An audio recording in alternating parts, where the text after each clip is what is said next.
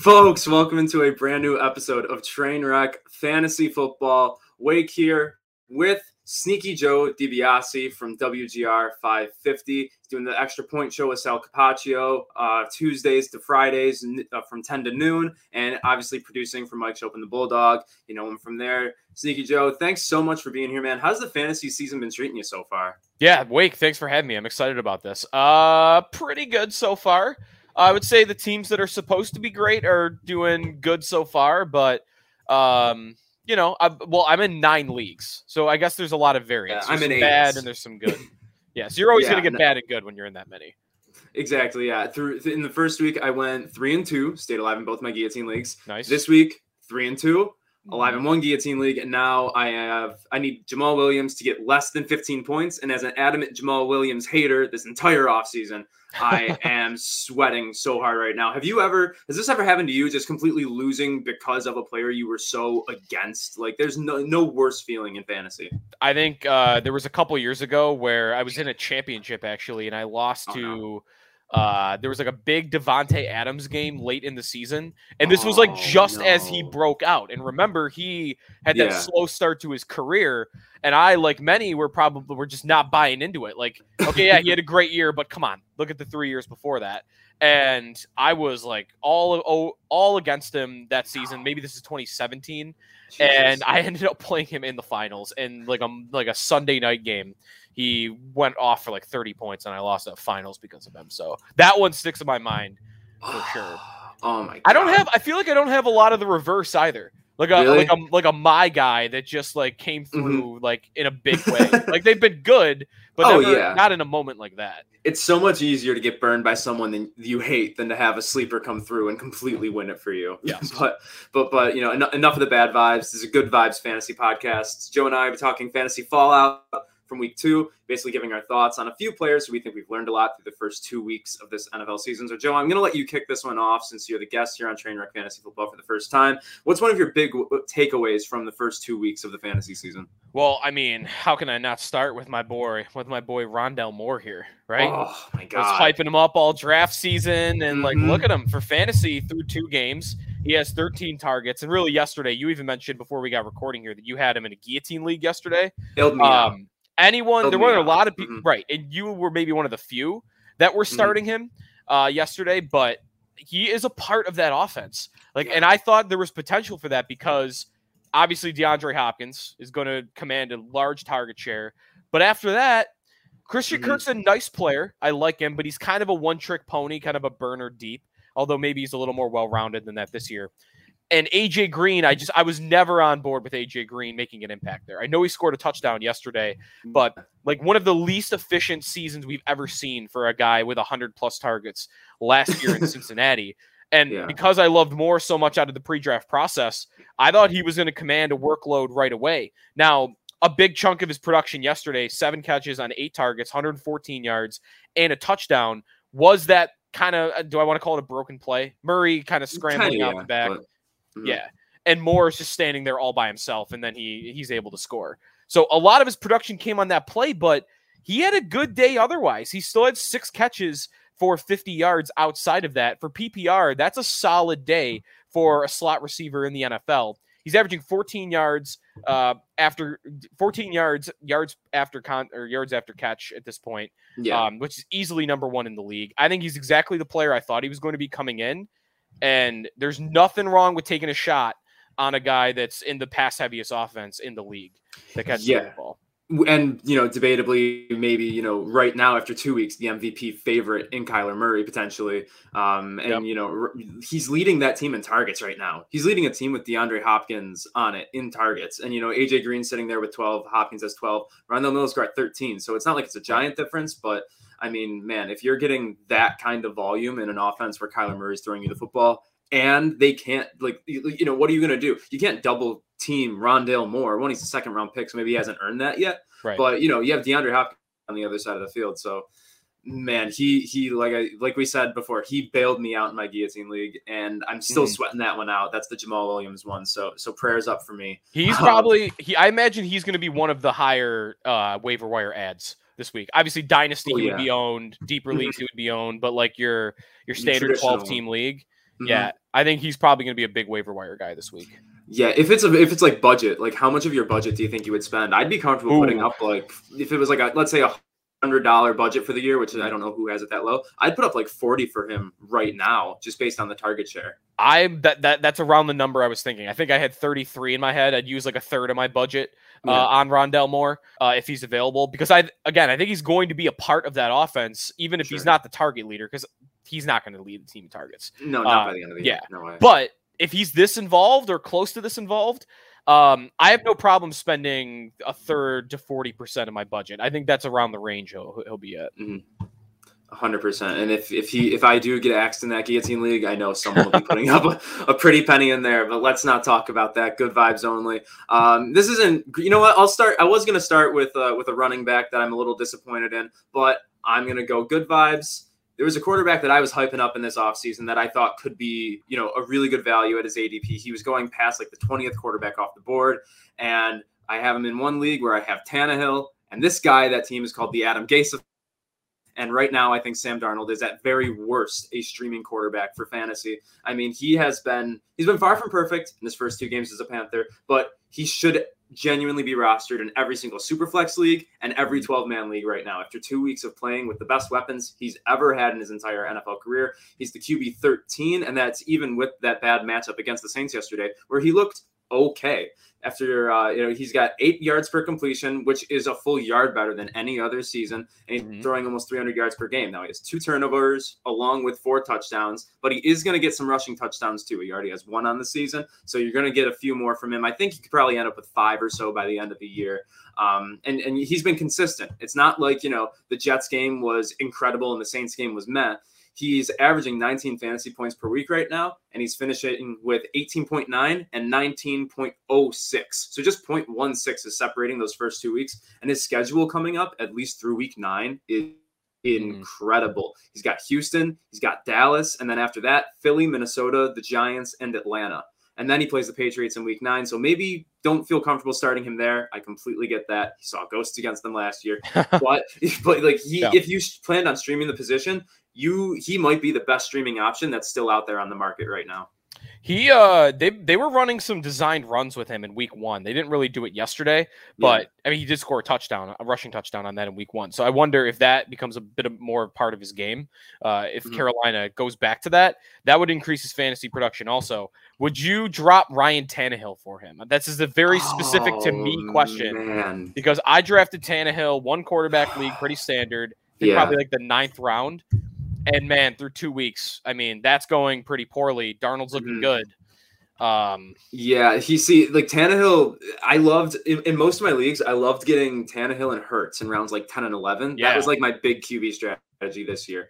Um, but you know, it, it, Tannehill, it's so hard because he's he- he had his haters. Everybody was saying he should be regressing for the past two years now. It seems like. And even Right. so, he was like what the third best fantasy quarterback over the last two or three years, only behind Mahomes and Allen. Like that's Yeah. not that's hard to do. Um, but right now, you know that that Arizona defense it wasn't as good. Yeah, Taylor Lewan got completely bulldozed by Chandler Jones too many times in that game, uh, and Budda Baker, which is just hilarious in its own right. But yes. I mean, yeah, I don't. I don't know. I think that maybe losing their offensive coordinator and having their tight ends coach being promoted is hurting them a little bit. Yep. Right now, I think I think I might drop him. I mean, I- think I might drop Tannehill for Darnold. I think I agree because it's not even necessarily Darnold versus Tannehill. Like you go forward with Darnold, what's his upcoming matchup look like? He's got Houston next Exactly. week. Mhm. Houston is a very favorable matchup, and then he's got Dallas, which also is a favorable matchup given how much they they allow defensively. Mm-hmm. So you're starting Darnold. You're probably feeling pretty good about playing him the next two weeks, and then if he's still playing great, you're probably sticking with him. But exactly. And then if he has a couple of tough games in the middle, like to me, maybe like this is a, for a lot of Tannehill owners and a lot of other quarterback owners, like you drafted a guy and you feel beholden to the player because of where you picked him. Once you Yeah. once you Mhm. bite that bullet, once you once you drop him and you release him for a guy that you just picked up in week three, well, suddenly it feels a lot easier to go to the streaming option later in the year. So if Darnold has a bad game, you might not feel too bad about. All right, well, let me drop him for Tyrod Taylor because Taylor's back and he's got Yeah. the rushing and he's playing. You know, who does he play mid-season? That might be pretty easy. Tyrod actually doesn't have that easy a schedule. It's a bad example, maybe. The Jets in Yeah, week 12. if he's healthy too, yeah. Yeah, but Heinicke maybe with the rushing Oh, that he right. gives you also. Like you For might sure. you might feel more open to doing that when you have Darnold versus a guy like Tannehill. So Mm-hmm. I I agree. If I if I picked a quarterback in between like round six through ten and they're not playing well for me for two through two weeks, I, I like your Darnold pick here. I would I would be very Mhm. comfortable picking him up. And I, I think the way I lean is, you know, both teams don't have great defenses, but it's just a matter of who has the better weapons around him. And I Yeah. mean, you cannot argue with how great Derrick Henry, AJ Brown, and Julio Jones are. But I mean, you know, Christian McCaffrey, DJ Moore, Robbie Anderson are maybe not just as up there, but they're close enough to They're where I think that you know I'll I'll I'll go off who I think is the better quarterback and schedule right now. Yeah. Um, But uh, you know, did you have a quarterback maybe you wanted to bring up for this show? I wanted to bring up Kirk Cousins. I always seem to be all aboard the Kirk Cousins train for for fantasy. he has beat his ADP five of the last six seasons in fantasy football, and a lot most of the time he's doing it by a wide margin. Uh, and this year he's already on track to doing that again because I mean it's just inevitable. Nobody really wants Kirk Cousins in the draft. I mean, it's Yeah. the least sexy pick you could possibly make, but he just gets the job done. His touchdown percentage has always been very high among quarterbacks in the league. I do not think, though, his attempts will stay as high as they have been so far this year. But No. I don't have this in front of me. I should, but I think he's a top five quarterback through two weeks. I have I think you're right. yeah, Um, it's got to be. And part of that is 49 attempts in week one. You got overtime too. And then 32 attempts uh, last week, which is probably a bit more of the norm for Kirk Cousins. But Mhm. he's got elite wide receivers. He he's efficient throwing the ball deep.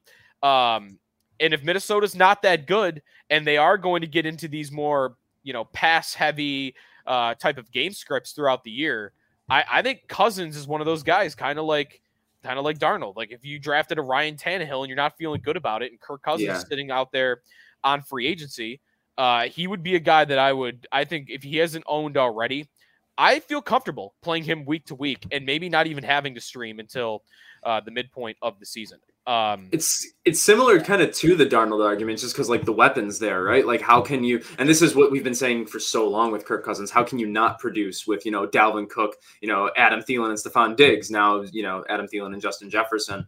Um, you know I'm only two years back into his Pro Football Reference page right now, but he started this week or started this year with two consecutive weeks without a turnover.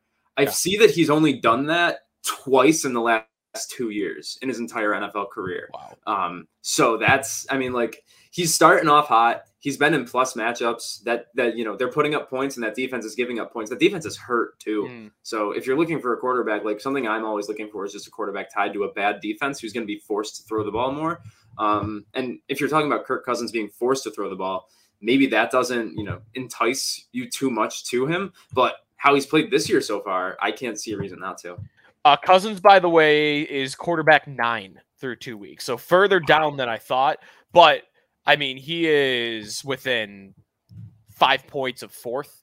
So the difference between Lamar Jackson at fourth and Kirk Cousins at ninth is the difference of five fantasy points, so two and a half points per game right now, Wow. which is which is literally nothing. And when I mentioned earlier him beating his ADP, he's quarterback nine. He was drafted as quarterback eighteen. That was his ADP uh, Wow. once the regular season began. So, but that's just Cousins. Like that's just Cousins. Nobody wants him, and he's just going to beat his ADP every time. hmm Every oh my god, yeah, no, I might be rushing to pick up Kirk Cousins and drop Ryan Tannehill in my in my right now. yeah, literally right Oh, now. waivers. But you know, I'll do it right after I get through this uh, through this next one. Um, you know, I was excited to see Kenyan Drake how his role might change with Josh Jacobs out, and Mm. the unfortunate thing is that it stayed exactly the Peyton same. Barber, so Peyton- annoying. I remember, okay, so when Peyton Barber, he might be my least favorite running back in the entire NFL because, like, I just feel like he's the guy who like has no reason he he's sticking around. Like, wh- why would you not have just an undrafted free agent like Jarrett Patterson on your roster as opposed to Peyton Barber? Like, I know Patterson showed out in the in the regular in the preseason, and that's why he made the roster over Barber. But like, man, he just ah, enough about. Thir- I, I could I could 13 carries for 32 yards is the most Peyton Barber box score of all time. um, but the thing is, it's unfortunately similar to what Josh Jacobs did in week one, too. Mhm. Except you take away the touchdowns for Jacobs because Peyton. Barber's never going to score another touchdown in his life. Um, Mhm. But you know, Kenyan Drake, his usage in the two games was literally the same thing. In week one, six carries, 11 yards, five targets, five catches, 59 yards. Week two, seven carries, so we got one extra carry, seven targets instead of five, but still came down with five catches for 46 yards. He was literally within like a point of his fantasy output from week one to week two, and he's averaging 1.5 yards a carry. I don't know how much of that is his fault because the Raiders' leading rusher in terms of yards per carry right now is Marcus Mariota. He's the only one over 3.4 yards per carry. Um, they, you know, I don't think they'll be facing defenses as talented as the Steelers and the Ravens all year, so maybe the Mhm. yards per carry can go up a little bit. But even so, like Drake's nothing more than a flex option, even without Jacobs in the lineup. You know, in standard, he's kind of unstartable. And half PPR, he's sitting on your bench, and in PPR, you can probably lock him into your into your flex and feel pretty comfortable any given week, just because he's basically the the Raiders wide receiver two right now. Um, but it's I was I was hoping to see more of a breakout from him this week. Didn't see it. Kind of disappointed. Yeah. Um, I I Drake I always just saw as a compliment when he came Yeah, in there. I think I was kind of against the grain because I just thought he was going to kind of replace like the Jalen Richard role. The Mhm. Raiders have always been annoying with that. Like for Jacobs owners, Jacobs was such a good pass catching running back at Alabama that I think we were just waiting and waiting and waiting for him to them to use him that way. But they just kept trotting out Jalen Richards and like, oh, they're trying Theo Riddick at 40 years old. Like they're just doing crap like Oh that. And then they signed Kenyan Drake to that contract. And it's like, well, he's never going to get that. But that I didn't see it going going further than that. I Okay. thought Jacobs would still be kind of the first and second down back. He would get the goal line carries, but Kenyan Drake's going to slide in and eat up those targets that Jalen Richard was getting and the other running backs were getting. And I think that's kind of how it's going so far. Yeah. The surprising thing to me is absolutely though that when Jacobs isn't playing, Exactly. you're you're not graduating Drake to that lead back role. Because come on, how do you Like- not know what Peyton Barber is at this point? It- But yeah. To me, there are certain coaches for fantasy you just cannot trust. And And Jon Gruden, he might, top of the list. yeah, eh, he might be for he's near it. For me, he might be below Kyle Shanahan. Oh, Uh, yeah. oh, But yeah. that, but that might Yeah. be it. That might be Mhm. it.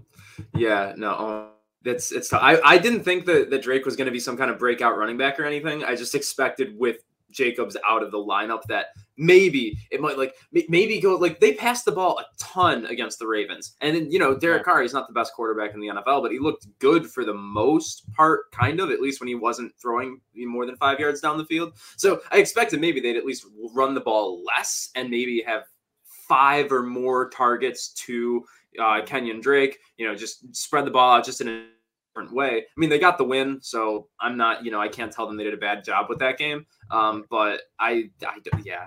If you, I, I hate drafting Raiders just because Jon Gruden is the coach over there.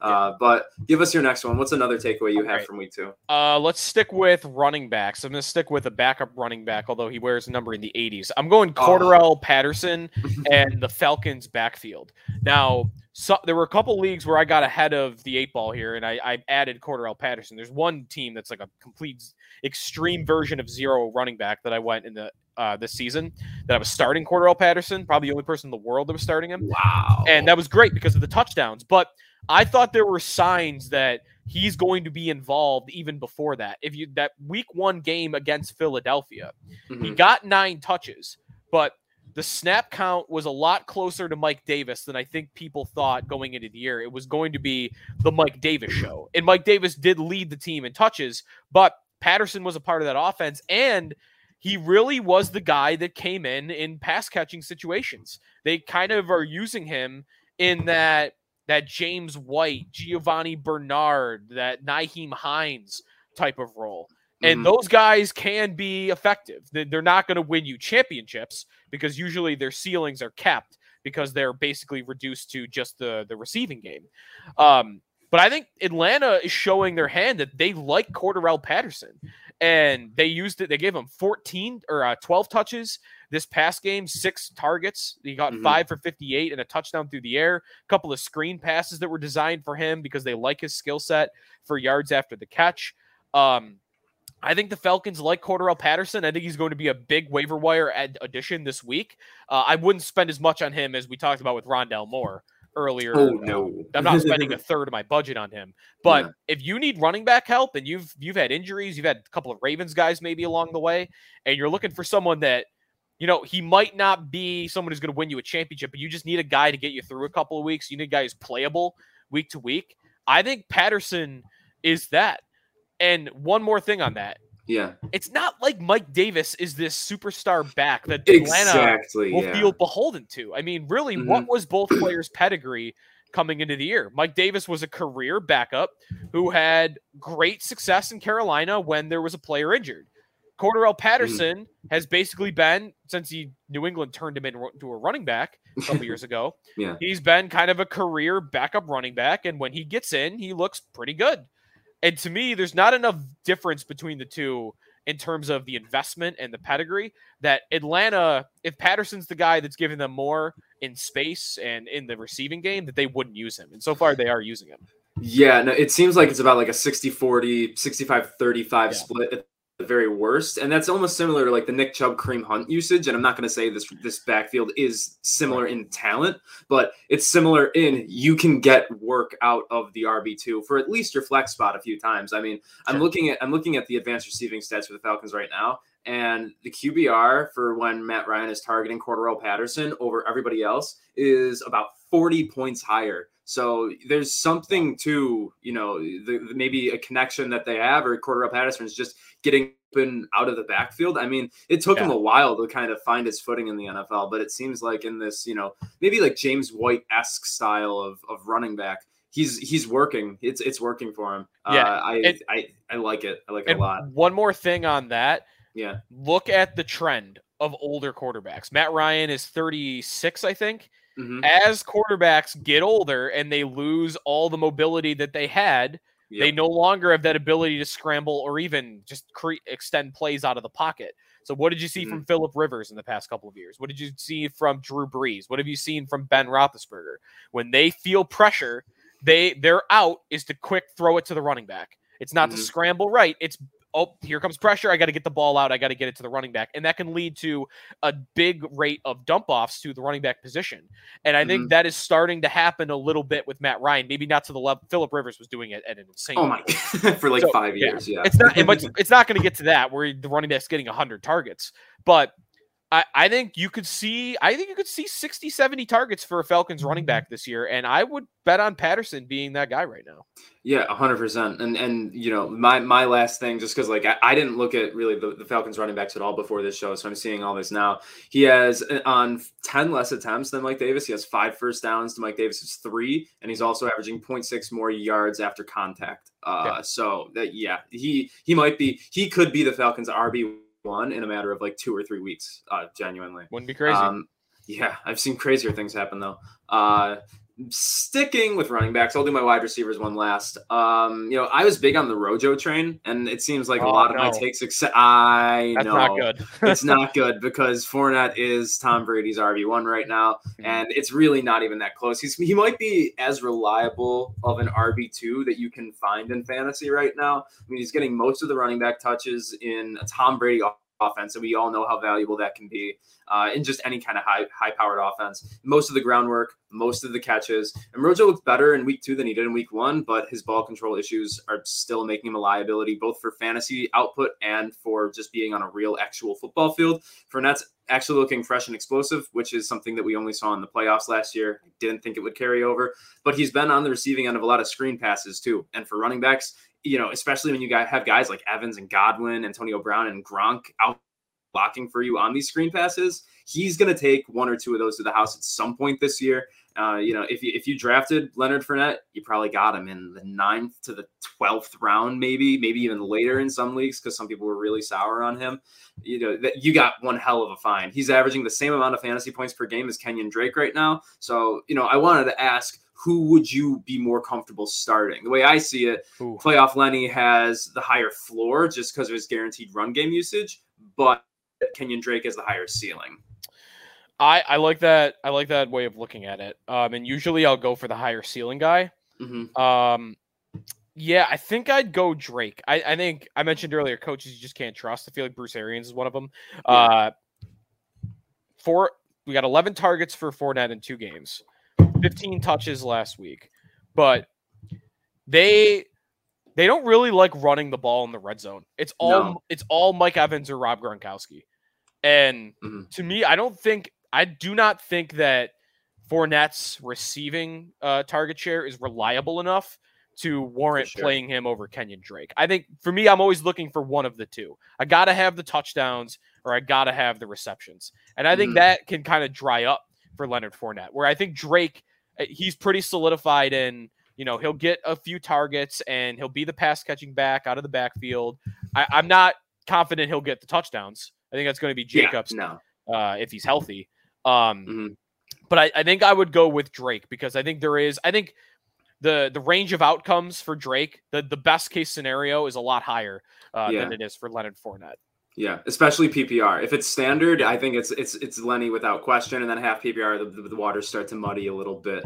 Um, but we both have two more takeaways to give here, so I'll let you go first. Uh, what's your final takeaway from weeks one All through right. two? I I think you know he was only started in roughly fifty percent of leagues this past week. It it is time to go all in on Marquise Brown. I mean, he's done it more than enough. He has 80 receiving yards or a touchdown in 10 consecutive games for the Baltimore Ravens. I think we're all remembering how slow he started out of the gates last year when he was a little bit banged up going into the season. 10 games in a row, this guy has been he has been producing. Last year from oh, I just had it and now I lost it. I had it from 2020 Yeah. was it weeks I don't have it. He was like a he was like wide receiver 9 or 10 in the Oh final like 8 or 9 games of last season. Because and a lot of people thought, well, he's getting a lot of touchdowns and that might be fluky because you don't think of Marquise Brown as this big touchdown getter. He's a speed demon. He's, you know, Mhm. he's more of the the yards after the catch guy.